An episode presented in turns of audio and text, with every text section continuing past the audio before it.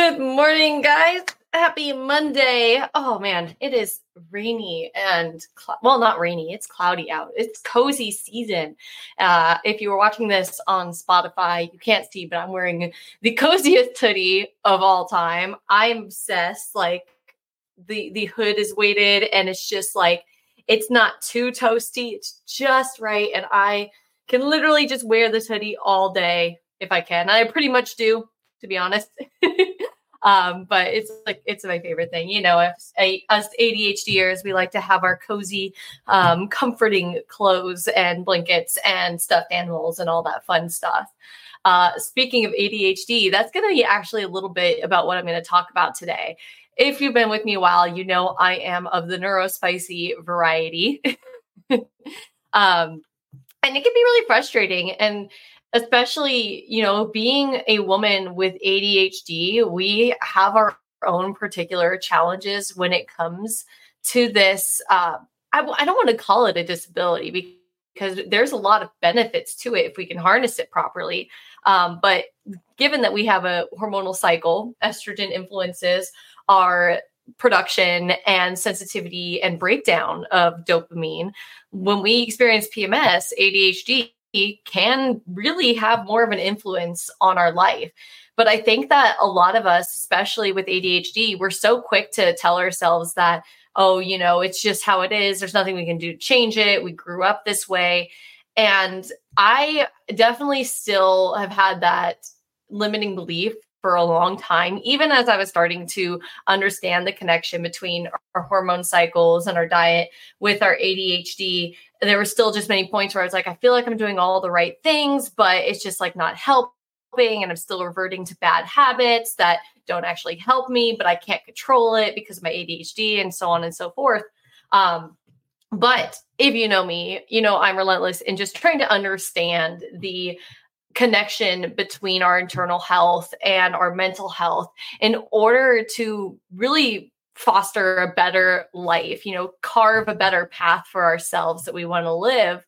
Because ultimately, when you think back to when you're a kid, ADHD can give you a lot more creativity. It can give you a lot more passion. Like we feel things on a deeper level than most individuals do.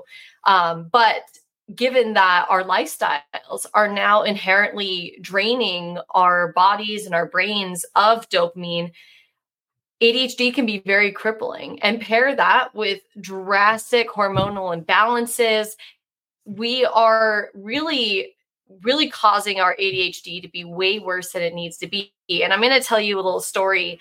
Um, actually, was really recent. Um, last, uh, as recent as last month, to be honest.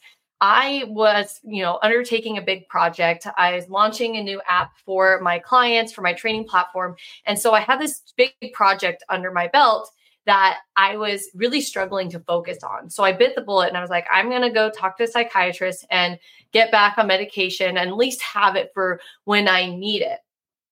And so I came back from my trip to Lost Lands and I was sick for a week and I had that appointment and my psychiatrist prescribed me uh, methylphenidate, which is uh, Ritalin. so I took the medication. Now, keep in mind, this month I experienced a lot of stress.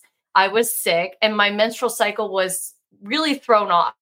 I had a 36 day cycle, and I feel my best when my cycle is between 26 and 29 days. Anything longer, I know that my progesterone is messed up. And I felt I had like a two week long PMS with that long cycle. And my ADHD was so, so bad. It was very hard to focus. And it was really impacting my self esteem and my confidence in my gym, in my, um, on my, in my content. Like I was just feeling really, really crappy. And so I was like, okay, well, this medication is going to help me. Right. And so I took my medication and it helped for like an hour and then literally did not help anything my focus. If anything i felt less focused. And so i gave this medication a shot for about uh, two weeks. And one thing that i was curious about was why is this not helping me? Because both forms of adhd medication methylphenidate and amphetamines they block the reuptake of dopamine the difference is with methylphenidate, it only blocks the reuptake, whereas methamphetamine, oh, not methamphetamine, do not take, do not take meth. do not take that. Uh, um, things like Adderall, amphetamine. See, my brain just tried to combine two words and there was like a dangerous one in there. Do not do that. Do not take meth. Um, but the difference between Ritalin and Adderall is Adderall both stimulates the release and blocks the reuptake of dopamine. So I was thinking about how is how is it that maybe my dopamine is not leaving the neuron synapse and that is why it is not working. And so basically one thing that I discovered going back to some old um, lab work, I had a Dutch test last year, is that my body breaks down dopamine very, very quickly. And so it breaks it down quickly inside the synapse as well. And one thing that I was looking up was how can I slow down that breakdown? Now, there's a few things that can happen. First, I already knew estrogen influences uh, breakdown production and release of dopamine. But when estrogen is low, what can I do to slow down that breakdown of dopamine? Which is how I came across the idea of cold showers. It's supposed to reduce MAOA, which is uh, monoamine oxidase that breaks down dopamine. And then there is another enzyme called COMT, which is a long name that I'm not going to even try to pronounce because I am terrible at pronouncing long things, even even though I understand it.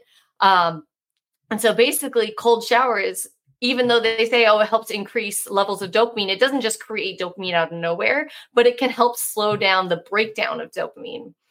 When you are trying to manage ADHD, you want to make sure that you are doing things that one don't release dopamine too too much because if you do have fast COMT enzyme, and you release it and then you're blocking the reuptake, it's going to break it down and then it's going to put you in a dopamine deficiency, which is what I believe was happening to me when I was taking um, my medication Ritalin is that I was releasing dopamine, breaking it down very quickly. And since it wasn't being taken back up into the synapse, basically a day or two after being on medication, my dopamine would be on empty. And I wanted to make sure, like, okay, well, what can I do to mm. slow down that breakdown? Cold showers, and then what can I do to keep replenishing my dopamine? Taking in enough protein.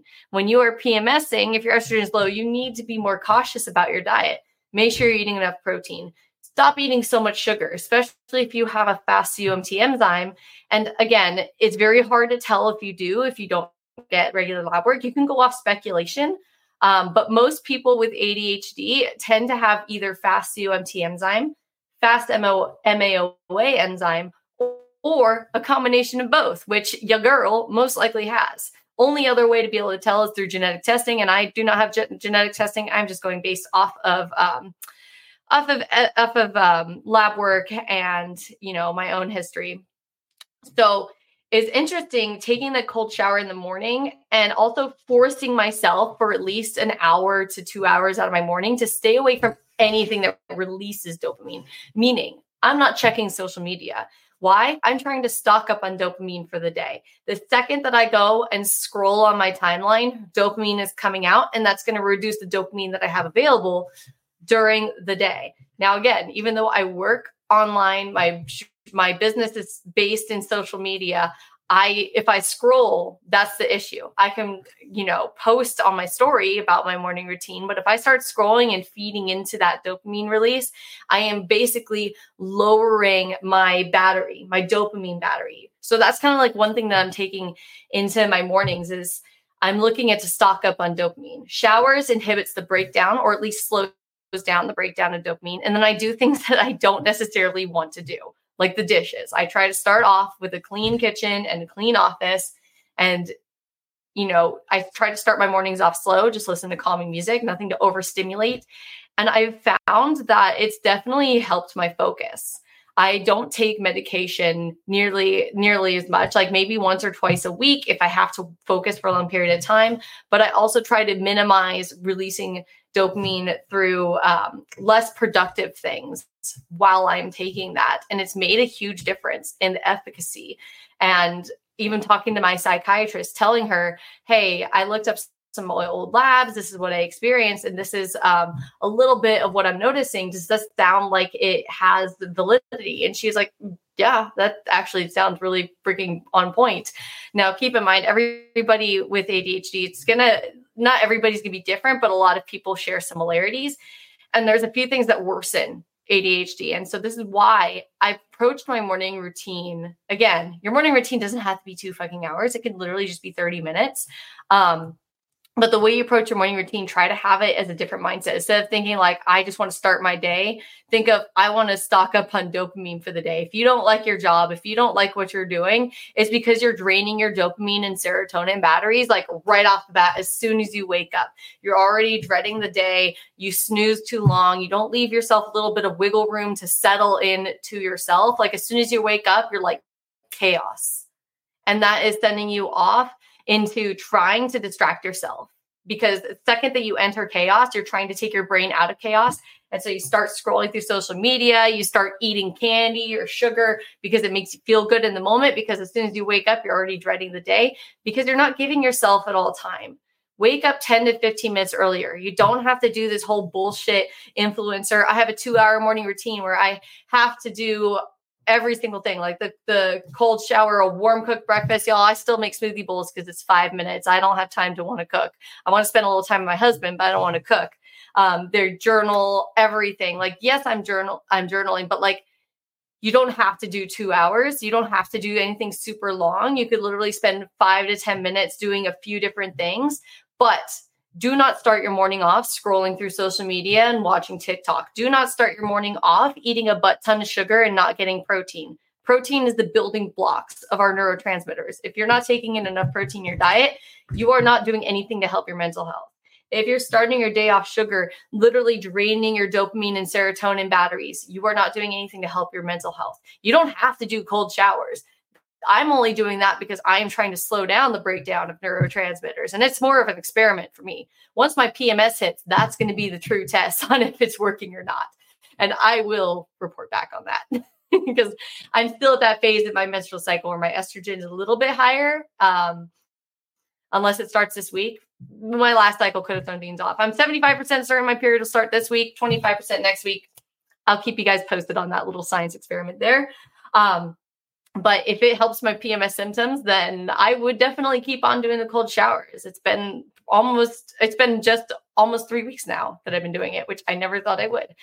But anyway, it really did drive me to take a better look at my morning routine because my morning routine, I would be draining my dopamine. And I'm like, okay, well, if I'm doing this, if I'm putting myself through cold showers, I'm going to do the best I can to take full advantage of the benefits of this and not fuck myself over by going right into scrolling social media and, you know, not eating breakfast and going straight into having a ton of caffeine. Like, I still want my morning coffee, but I've been starting to drink more decaf um, with a little bit of regular, but not very much.